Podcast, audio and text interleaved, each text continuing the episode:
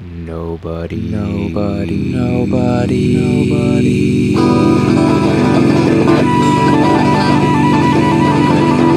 Nobody reads short stories. Hey everyone, I'm Jeremy, And I'm Megan. and you're you, and you're watching Nobody Read Short Stories. Yes, welcome. So this is episode three, season two. We're very excited. Um, so we're continuing with our eerie series tonight because Saturday is Halloween, and I am, for those of you who are watching, I'm channeling my inner Freddie Mercury. Um, and so because it is Halloween, we are the tonight's story is going to have some graphic imagery, and it's going to last about 40 minutes. So here is Station by Joshua Adams, performed by Melanie Thompson and Jon Zelazny. Station by Joshua Adams. Maria pulled off the interstate with her bladder screaming. The station was brightly lit, and she saw several vehicles parked at the pumps, even though it was two in the morning. Normally, she wouldn't stop at a station after dark. A woman traveling alone couldn't afford to take chances, but Maria had to pee so badly it had become painful. When the bright, neon 24 hour gas and grub sign had appeared on the horizon, she couldn't resist its pull. She parked in an empty space close to the glass double doors. She didn't see an attendant at the counter, but Maria was pleased to find the station very clean and well kept. Hopefully, that would mean a more sanitary than average restroom. The agonizing urgency to urinate propelled her toward the alcove to the left of the beer coolers at the back of the store, where she saw the word restrooms displayed in neon red. The restroom was spotless, but at this point she wouldn't have cared if it had been crawling with roaches. Her agony gave way to relief as she finally emptied her aching bladder. On the heels of that pleasant release, though, Maria's subconscious began to speak up. She'd been so single minded in purpose that she'd hardly focused on anything else upon entering the store. Now, as she stood washing her hands, Maria's interior alarms were beginning to ring.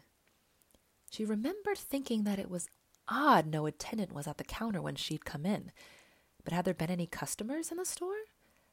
Not any she recalled seeing, and that was very odd, because there had been at least seven vehicles parked outside. She'd been in a hurry, of course, but she was a pretty observant person, and she didn't remember seeing anyone standing at the tanks pumping gas. So where were they? Maria looked at her reflection in the mirror above the sink. Dark and curly hair pulled back in a tight bun, skin the color of coffee, hazel eyes. She was attractive, but not in a showy way. She didn't wear much makeup, although at the moment she felt like she could use some. Look at those bags under your eyes, girl, she thought. Maybe all that was to blame for the sudden case of the heebie jeebies she was feeling. She'd been driving for nine hours straight. She was exhausted. Maria splashed some cold water from the sink onto her face, then dried off with a paper towel. She made up her mind to open the door, walk as calmly as she could to her car, and get back on the road. The exit for the hospital where her dad was having his surgery was only another 35 miles away. Maria's mother had died when she was five, killed in a head on collision with an 18 wheeler. From that day forward, it had just been Maria and her dad against the world. The three years that she'd been at college was the only time in her life that she had been away from him. At first, the distance had felt unbearable, but gradually a more independent, confident, even fierce young woman had emerged in Maria that she hadn't even known she could be. Then, around 3:30 yesterday afternoon, she'd gotten the call that her father had suffered a massive heart attack and would be having open heart surgery. She left immediately, gripped with panic. The whole drive had been a swirling torrent of crying, praying, and trying not to think about what losing him would do to her life. He was all Maria had. She had to get to him. She didn't have time for being scared. Maria shoved aside the queer uneasiness she was feeling, unlocked the bathroom door, and opened it. The station had changed.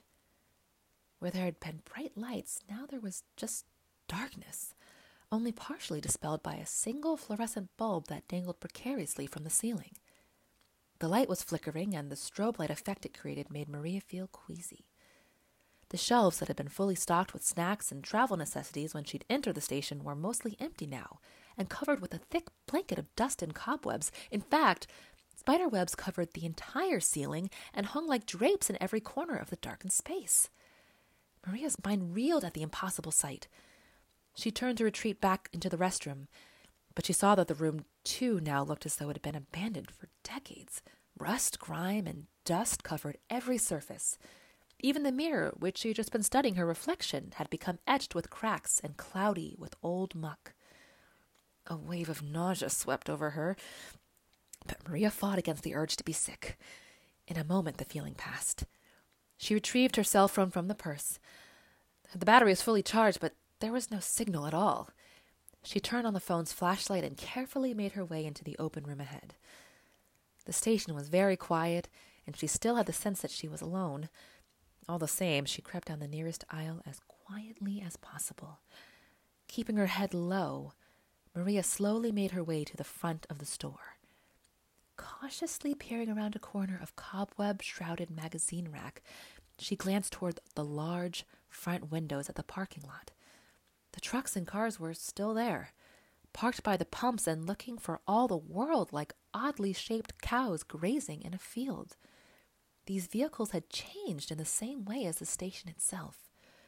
When she pulled up to the gas and grub, the vehicles had looked ordinary, but now they were faded husks, overgrown with clinging vines and spackled with rust. Near the door of the station, she could see her own car, a silver Honda Civic, parked where she left it. Her car seemed unaffected by the changes wrought upon the rest of the place. Out in the lot, a foot or so of grayish mist hovered above the greasy concrete, and the outdoor fluorescence glowed dull, sickly green. All she needed to do was get to her car and drive away from this awful nightmare. She didn't know what happened, didn't really care. All Maria wanted was to leave.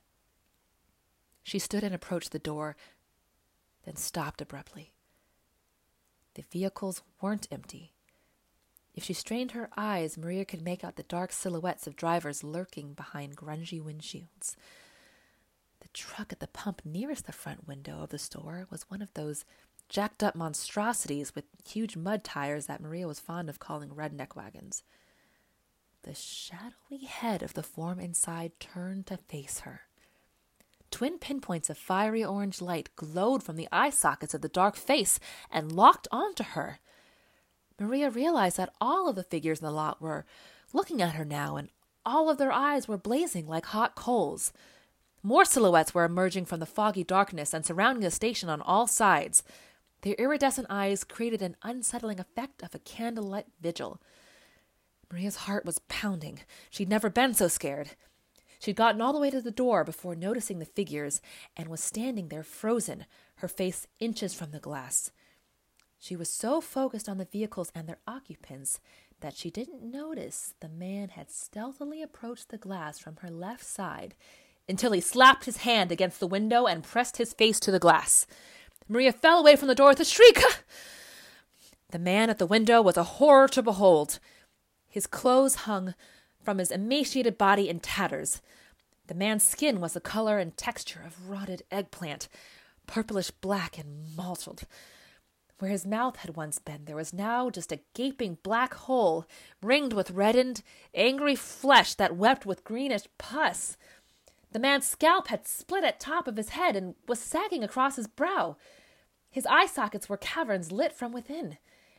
It was as if his brains were on fire.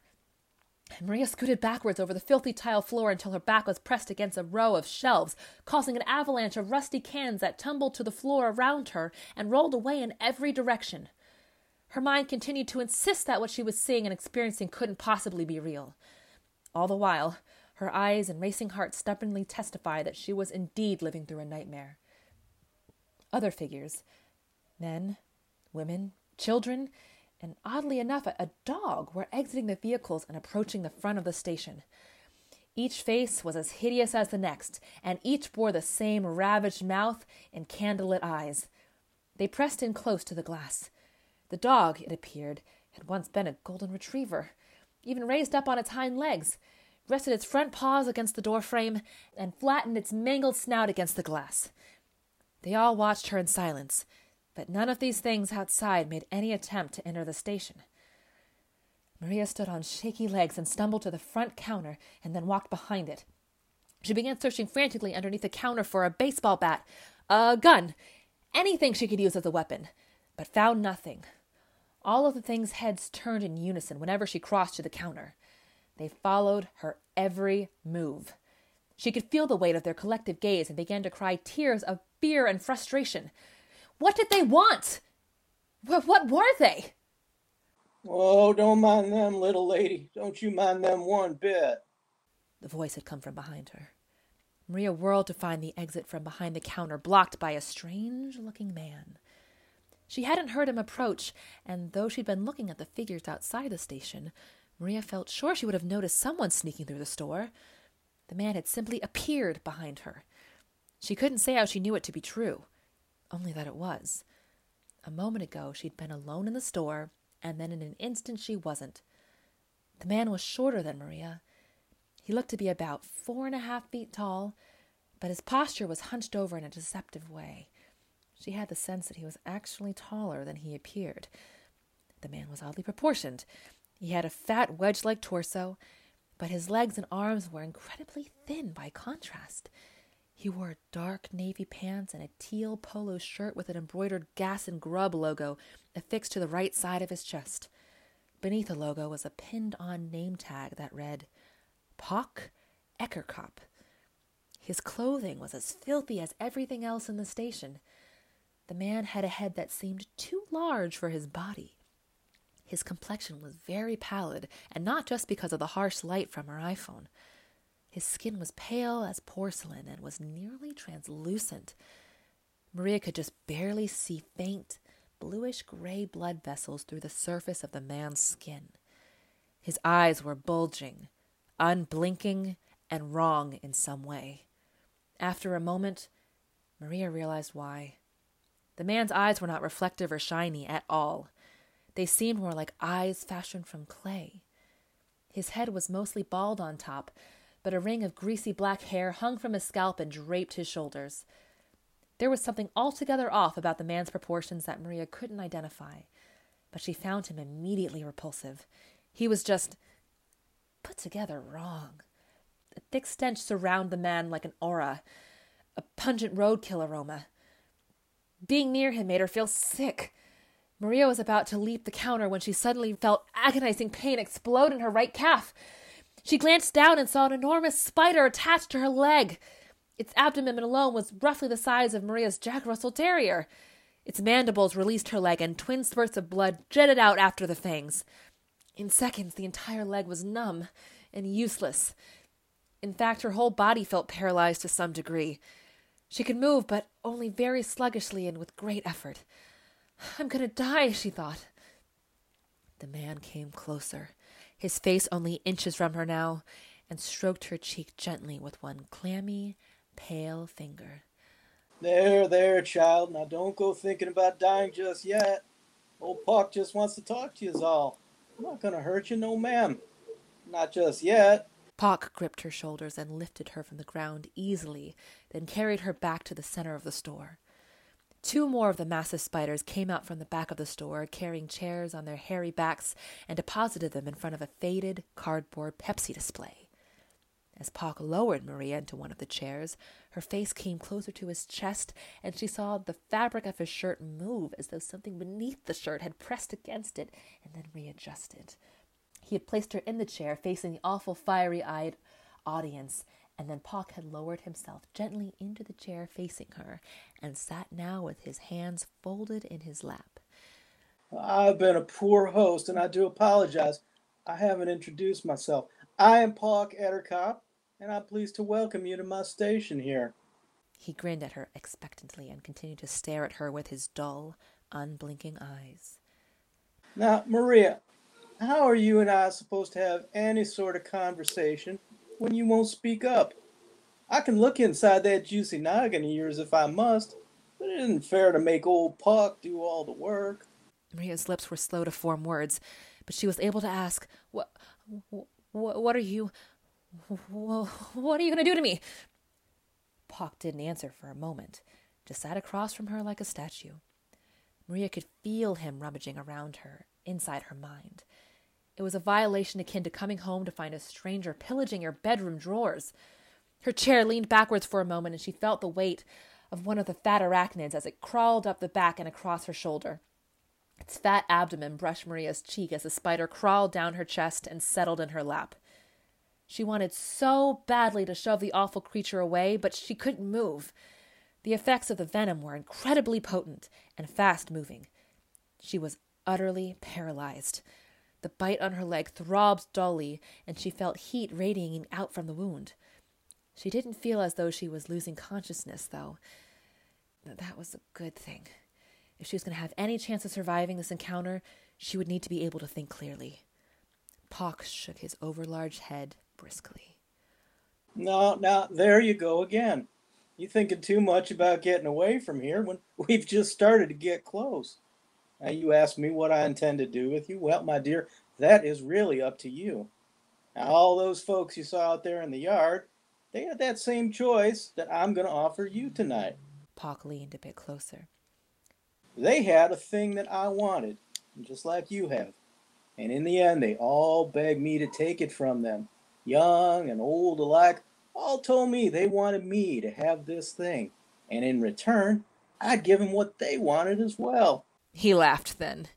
It was a strange sound, devoid of mirth or joy. It sounded like a parrot attempting to mimic the laugh of its owner. Now, even that dog, in its own way, made the choice to give me what I wanted. Its simple mind was very easy to see into. It's much easier than yours. But then again, old Puck has always been a strong reader. The last bit he said with a smug grin, while making a hearty thumbs up gesture with both hands. Maria swallowed and whispered, What is it you want from me? Well, it's not much. Just, uh, well, it's going to sound funny, I suppose, but it's your juice. It's your delicious essence that I want.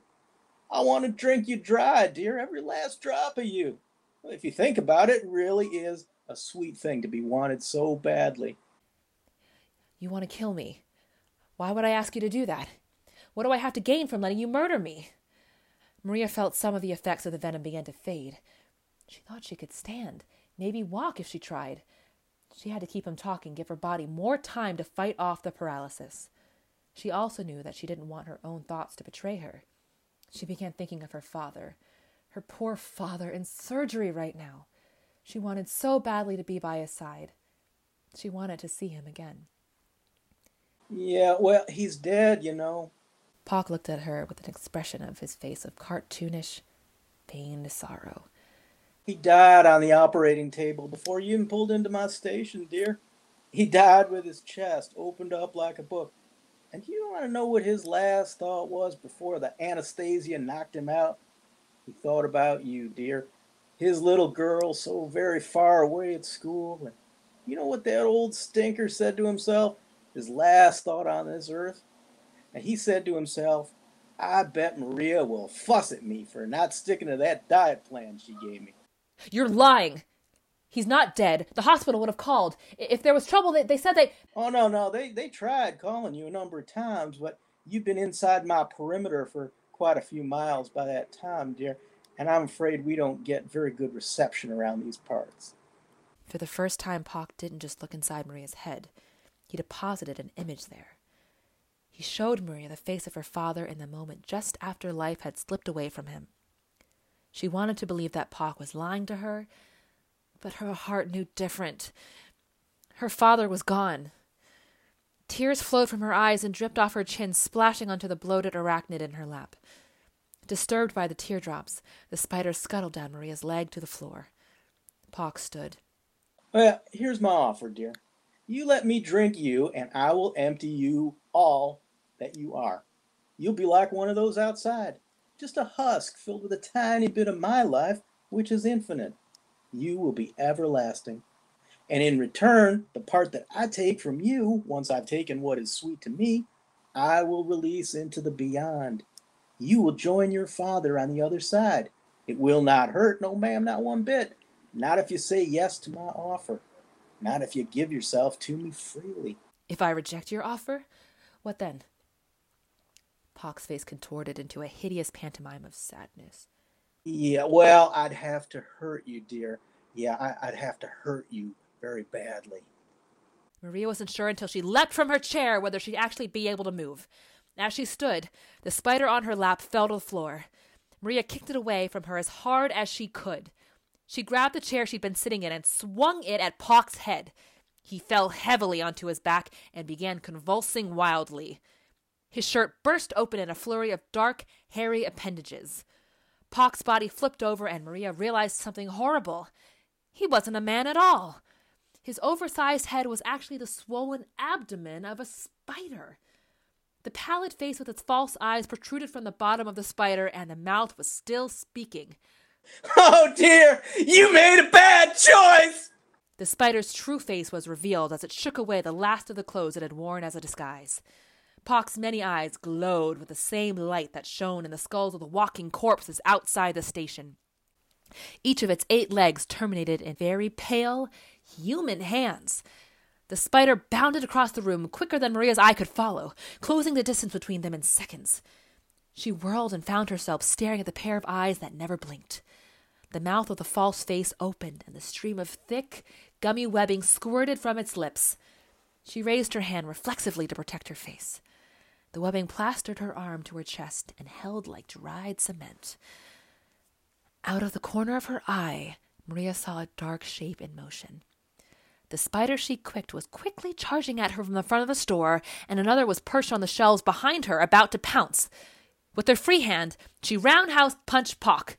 Her timing was accidentally fortunate, as the blow caused the next stream of webbing to miss her and connect with the leaping spider on the shelves, leaving it immobilized. Maria ran to the front doors. Pock crawled up the wall and across the ceiling, matching her step for step.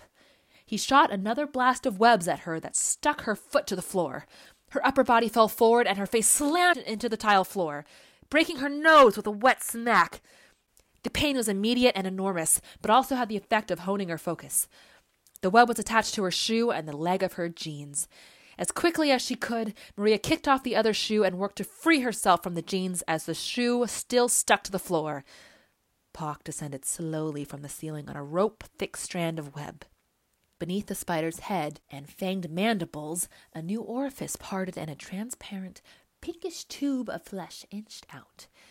It extended from the spider's head about four feet and ended at a point like a large needle. She understood now why the figures outside had gaping holes where their mouths should be, and why the dog's muzzle was such a ruined mess. If Pock caught up to her, that needle was going into her face, and the massive spider was going to drink her dry, just like it had promised. She finally freed herself of the jeans, a difficult task to accomplish with one hand, and scrambled to the door. Her nose was pouring blood down the front of her shirt, and she could feel it swelling. The bite on her calf was beginning to hurt worse as well, slowing her run to a half limping hobble. She finally reached the doors and didn't risk a look back. She knew Pock was after her. She wouldn't waste precious seconds by pausing to see how close he was to bringing her down.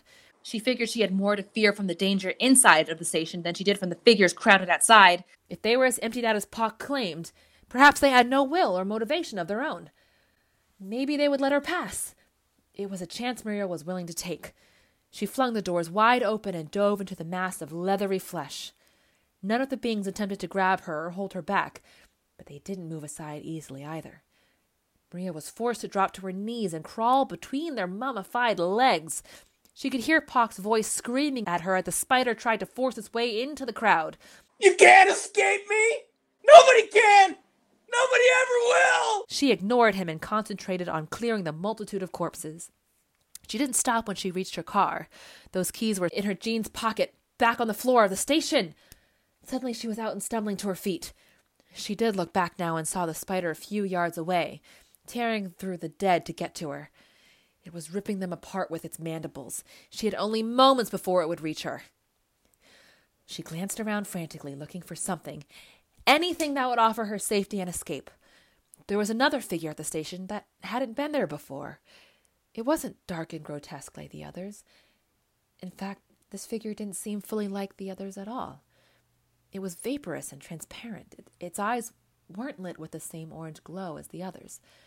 The figure was pointing at one of the trucks parked at a pump nearest the edge of the station. It was a Ford, not as old or rusty as most of the others. The door to the truck hung open.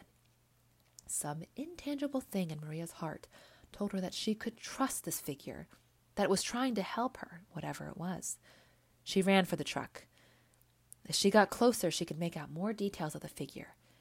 It was a man, dark skinned and dressed in a hospital gown. His chest was split open as if he had stepped out for a walk in the middle of a surgery.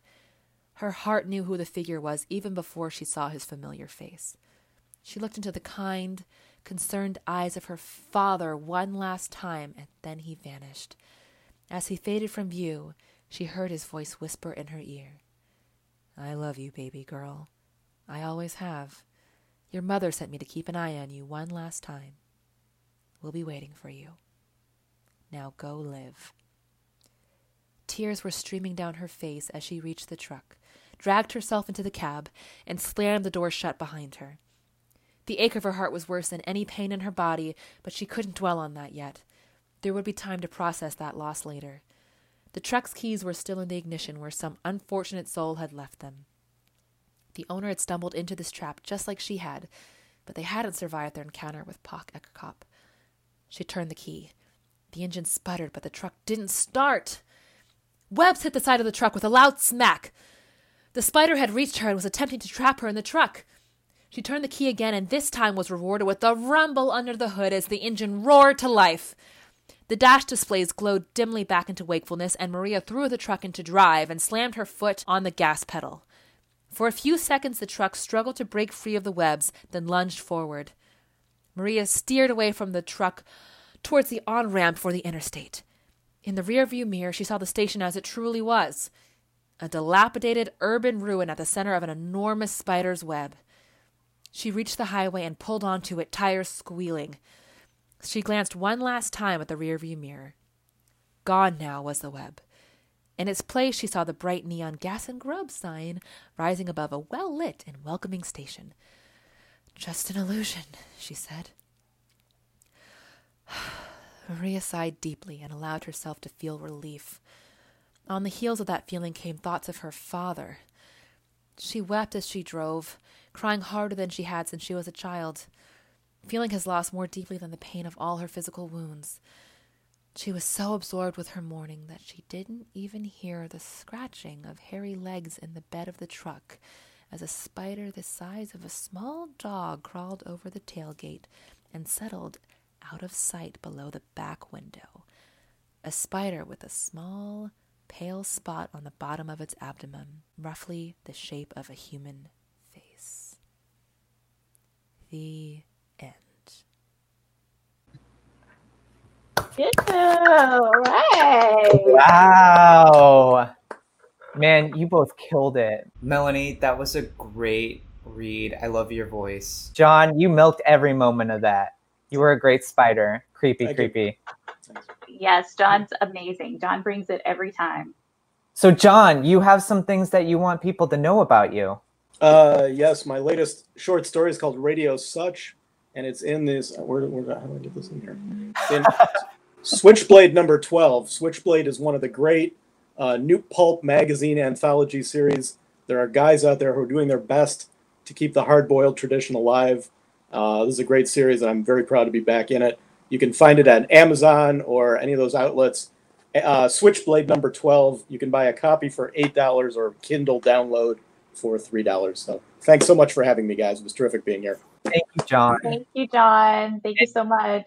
Y'all, Jon is a great, great, great writer. Like we know him from Writers Group. We, his writing's solid. We're actually going to have him on this season too, and we'll plug the story again because he's he's somebody you want to check out.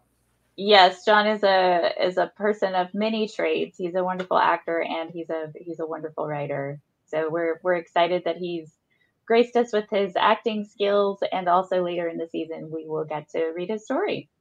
And then let's plug Melanie too. So um, Melanie Thompson is is wonderful. We you will see her again on the show Totally. forward, hopefully. Um, you can find her at melaniethompson.net. She is a an actor, a model, a writer, and a filmmaker. So uh, please check out all of her her wonderful things on her website. And um, She's so good. You want to you want to check that is. out. So guys, I don't know what you were thinking when you uh, listened to this short story, what you were actually seeing visually. So think back on that for a second because I'm about to show you something. Uh oh. What are you gonna do? All right. Ah! This, Joshua is also a super talented artist.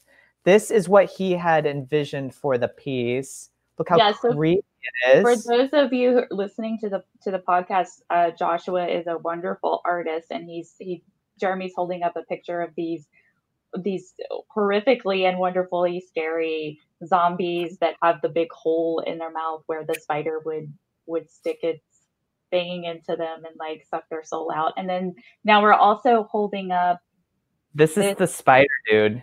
the spider dude, um, Pock, who who has like the the hair on his the few hair on his head, and then on the inside you can see his mandibles and you can see his his body parts. It's really it's really quite quite creepy, and I think really captures the tone Very of, talented.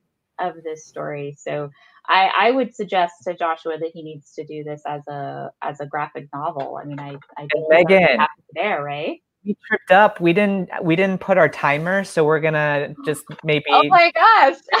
do a minute on our timer. Let's do two minutes. Let's just do All two right, minutes. we just um we just like totally didn't crank cranky. Poor cranky's over here like, guys, you you know what's going on? So let's Um, talk about the story, Megan. Um, my favorite line in the whole piece, and Jon kills this line too, is it really is a sweet thing to be wanted so badly. I love it. I love that line. I know, and it it that's also one of the lines that stuck out for me when Jon reads it. It's it it's just hits home for me. Like the, it's definitely the type of villain that I love. Like villains who believe that they are right. Like they they he doesn't believe he's a bad guy, right? Like like he's like I'm doing, you know, you should be happy that I'm going to kill you because I want you so badly and doesn't that make you feel good? It's like, "Oh my god, no, you're a psychopath spider." That doesn't make me feel good at all and it just makes it that much that much creepier. Oh, yeah.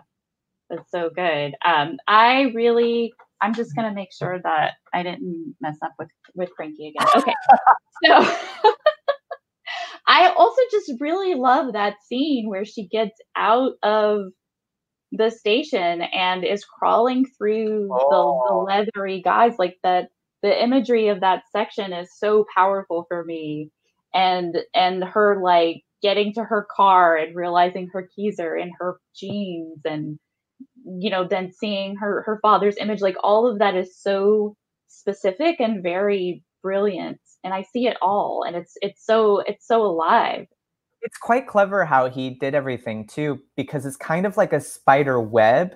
Like if you think about it, she's going in there not Mm. seeing what it really is until she's caught.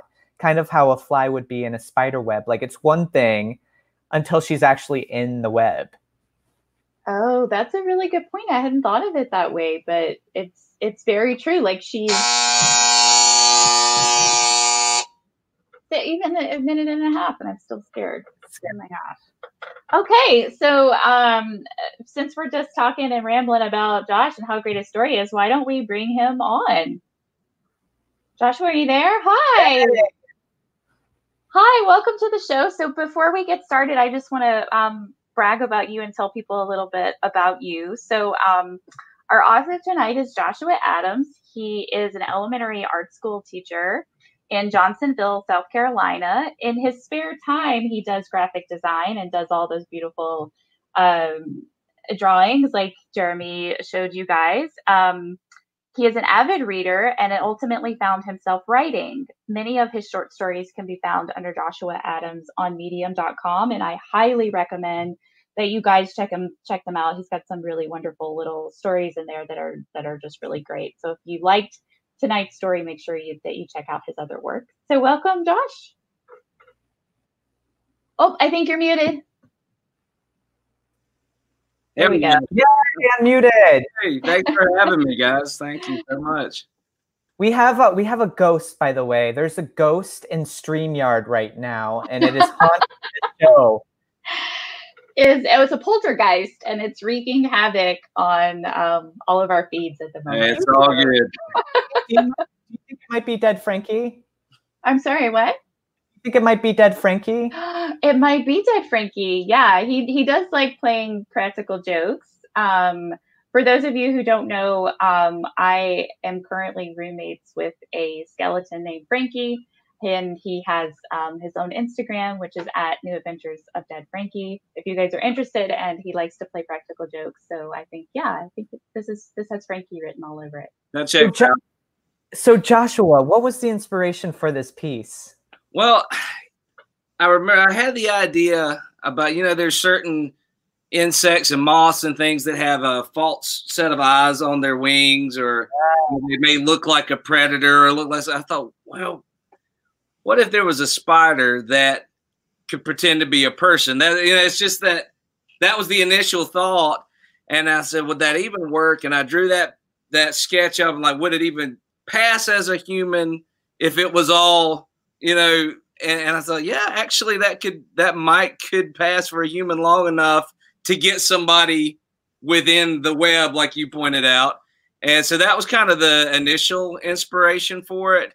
No, it's interesting that you say that. There was a there was a, a movie in the '90s, I think, where there's this creepy insect that lives uh, below ground. Do you remember that? Yeah, uh, mimic. I think. Mimic. Yes. It was one of the scariest movies because it was an insect that like pretended to be a human. But something about that is so creepy. And I guess it's a arachnid. It's not an insect, yeah. but something- it's a bug trying to be a person. Yeah, it's, I think my other my other inspiration too, and I love John Carpenter's The Thing. It's probably was one of my all time favorite movies. And I remember the first time that I saw the defibrillator scene, and everything just out out of nowhere, the mouth and it's open, and it just the visceral reaction to that transformation. I wanted to have a mm-hmm. moment where we realize that this person is not really a person, and it's shocking. So I started there and then just built a story that would get me to that scene. I love that twist. It's mm. disturbing. Yeah, and I I really lo- I really love hearing how writers get these little nuggets of inspiration. Like I feel like a lot of times we're asked, you know, how do you get your inspiration or where do you get your inspiration? But it's never like it's never just one thing. You know, you get a you get sort of a, a spark and then or you find something that um like you want you want to do you wanted to do something that that mimicked what you saw in the thing like you're really really gro- you know uh da, da, da, use your words megan you were really taken by this whole idea of like something becoming something that that you don't think it is and then Right. and and you just ran with it in a way that's very different than the thing and i and i love i love to hear stories like that where about where writers find their inspiration that was really cool like what are uh, can, will you tell us some of your your other like horror inspirations or some of your favorite movies or stories Oh, that wow. you read it could take a while. Uh, I mean, anything horror. I, I'm a huge horror fanatic. In books, I love Stephen King. I think, like, I, tr- I love. He he was always good at writing these long, uh, enormous novels, but he could also come down to a really short story and establish characters really quickly that you cared about, and establish just this weird, scary thing that's happening and that character having to deal with it and keeping it concise. I thought that was a it's always an interesting challenge. Uh, definitely uh, Stephen King, a lot of uh, of other authors. Uh, I love House of Leaves. I don't know if y'all have ever read that book, but uh, Matthew, I can't pronounce his last name, Danielewski or something like that. It's a oh sort no of, i'm not familiar i'll have to check it out oh, it's fantastic. But um, It's funny, Joshua, that you mentioned Stephen King. When me and the other producer, Mark, were reading your story, we thought it could fit, it could totally fit into an anthology of Stephen King's work. So, well, I appreciate it. yeah. nice compliment. So, uh, are you are you into being scared? Like, is there something that really scares you? I'm just curious. Well, I don't like spiders. I actually Okay, okay, that's what I was wondering. spiders. Yeah. uh, I don't I don't like spiders very much. Um, and I'm I'm a true crime nut, so I read true crime constantly, and then I read too much of it, and then I don't want to go out and take the trash out because I you read enough that you get paranoid and like, oh, there's a serial killer outside. I just know it. What was the That's so true. I Wh- feel like I do that too, where I'm like, I'm doing a, sit- I'm in a situation, and I'm like, this feels like the beginning of a true crime documentary. This is where I find the body, and then they find me a month later. Right, right. it's it's so pungent it stays with you. Like you feel like you have just killed someone, you know? Exactly. Um, what was the hardest part for you to write, Joshua, in this piece? the hardest part about this story was I knew I knew going in that this character is a spider. And I wanted to have hints along the way that that he wasn't normal, but how much to put in and how much to hold back. That was the balance because you don't want it to completely come out of nowhere and feel undeserved in the story. But at the same time, you know, you, you've got to lay those those hints in there really carefully because you don't want to blow the surprise. So you know, you had that moment where The the the shirt was kind of shifting on, like she could see something under his shirt moving a little bit, and you know, and, and in my mind, the fact that he showed up, she it's like he just appeared there. In my mind, he was up there in the ceiling somewhere the whole time. He just kind of dropped down real quietly uh, like a spider does. So that was the hardest thing the balance of hinting at it without spoiling it. Well, the thing that I love about um, Stephen King's work and other horror writers' work, and I think you you captured this really well in the story, is letting us realize things at the same time that that the character we're following or or, or is realizing it. Like as Maria, like I think you doled out that information really well because Maria's figuring it out at the same time we're figuring it out, Mhm. and we're on the same page, and then you know so that reveal is also is a reveal for us but also it's a reveal for maria and that that connection i feel like is just really powerful in narrative so um yeah i, I, I thought you did that really well Thank you. It was definitely in the story. yeah well um uh, josh is there anything else that you'd like to say about your story or um any any other nuggets you want to give us Uh, well, one of the things that I that that was fun about this story was Maria. You know, as a character, it's it's all you know. You ask what's challenging. You know, it's it's challenging to write a character that reacts to a scary situation with intelligence and still have it be scary for them. You know, she's mm-hmm. definitely not Superwoman. She but she does think on her feet. You know, she she trusts her instincts. Like when she initially, of course, she's distracted. There's so much going on, but when she walks out the door and realizes something's not right, and then and you know she listens to that voice that says, "All right, you better be careful because this isn't." and you know everywhere, you know, at every point in the story, I tried to let, I tried to think, what would I do if I was in this situation? So having her think, you know, I can move a little bit. So if I just wait until it wears off a little bit more. Maybe I can make it to the door. Maybe I can make it to the you know. So it was it was fun to have a character that was smart, but wasn't just like Ellen Ripley with the flamethrower kind of thing. It was you know fun to see her you know work her way out of that problem.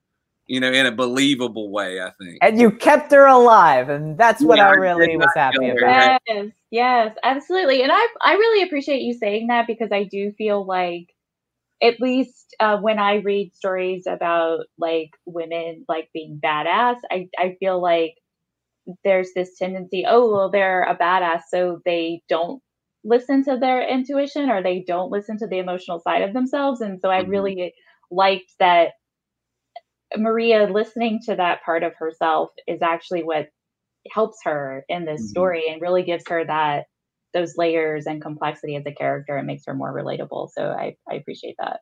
Thank you. And yeah, I really appreciate y'all choosing the story. Hopefully, maybe we can put another one up here sometime. Oh, absolutely. Absolutely. Uh, we would love to have more of your stories here. We are a fan. Uh, so please keep sending them to us. And uh, thank you for being here. Yeah, thank you, uh, through through tonight. And um, so I think that's going to wrap us up for the interview portion. So thank you again. Uh, everybody, if you want to read more of Josh's stories, please find him uh, on medium.com under Joshua Adams. Uh, as I mentioned before, he's got some real gems on there. So enjoy. Thank you, Joshua. Joshua, thank you. Yeah, bye. Good night. Good night. All right. So episode three in the bag. Done. Done. There we go. In the grave. in the Oh. grave. I like that. Yeah. so if you haven't already, please go to our YouTube page and like and subscribe. Uh, for season three, we would like to get uh, up to 100 subscribers. So please tell your friends and um, subscribe if you haven't already. Um, you can also find us, as always, we're on audio podcasts and we are on Stitcher, I, iTunes, Apple Podcasts. We're on Amazon Music and also, which one am I forgetting? Spotify. We're on all of the ones that matter. yes, we're a big deal. You can also find us on social media. We're on Instagram, Facebook. If you want to throw us some Twitter love, please use the hashtag NRSS podcast. And Jeremy, you want to tell them about the merchandise? Sure do. If you like gold and purple, you'll like our merchandise because we got a lot of it. It helps honestly to make uh oh the producer said I must show the pillow. So I'm gonna show the pillow right so now. Jeremy's holding up this wonderful pillow. It's got a black background and it's white and orange and purple NRSS all over it. It's the perfect, you know, we're coming into the holidays, so it's the perfect holiday gift for your story lover um, to keep them comfortable over the the holidays. So and it helps us make this podcast happen. So Absolutely. So all the proceeds from our our uh, merchandise will go to our overhead on the podcast, and then anything extra we are donating to uh, literary programs in Los Angeles. So not only are you helping us out, but you're helping out um, people in the city. Um, Megan has a great website. You should check out meganamorrison.com if you want some more good writing. She'll have updates on her work as she has them. And um, Jeremy has a newsletter where you get a micro story every single week. So you can sign up to that on jeremyraystories.com, and uh, they are delightful. So it's so it's so cool to get a little new story in my inbox every week. So I, I highly Aw. recommend that you take advantage of that. Because where else do you get that? Nowhere. JeremyRayStories.com. And then we have our next episode, which I'm really excited about too. It's our very own Britton Valenti Yes, guys. please come back- Please come back next week. We have a wonderful story called Food Baby from uh, the one of a kind Britton Valenti. Definitely you do one of a not want to miss You do this not. story. Um, it's going. She's gonna. She's going to perform it herself, and it's going to be fantastic. So we will see you right here um, next Monday night. Uh, happy Halloween, everyone. Happy Halloween! No one reads short stories anymore. Really don't know what they're written for. Go write a short story and throw it out the door. Cause no one reads short stories, funny, sad, or gory. No one reads short stories anymore. Yes, no one reads short stories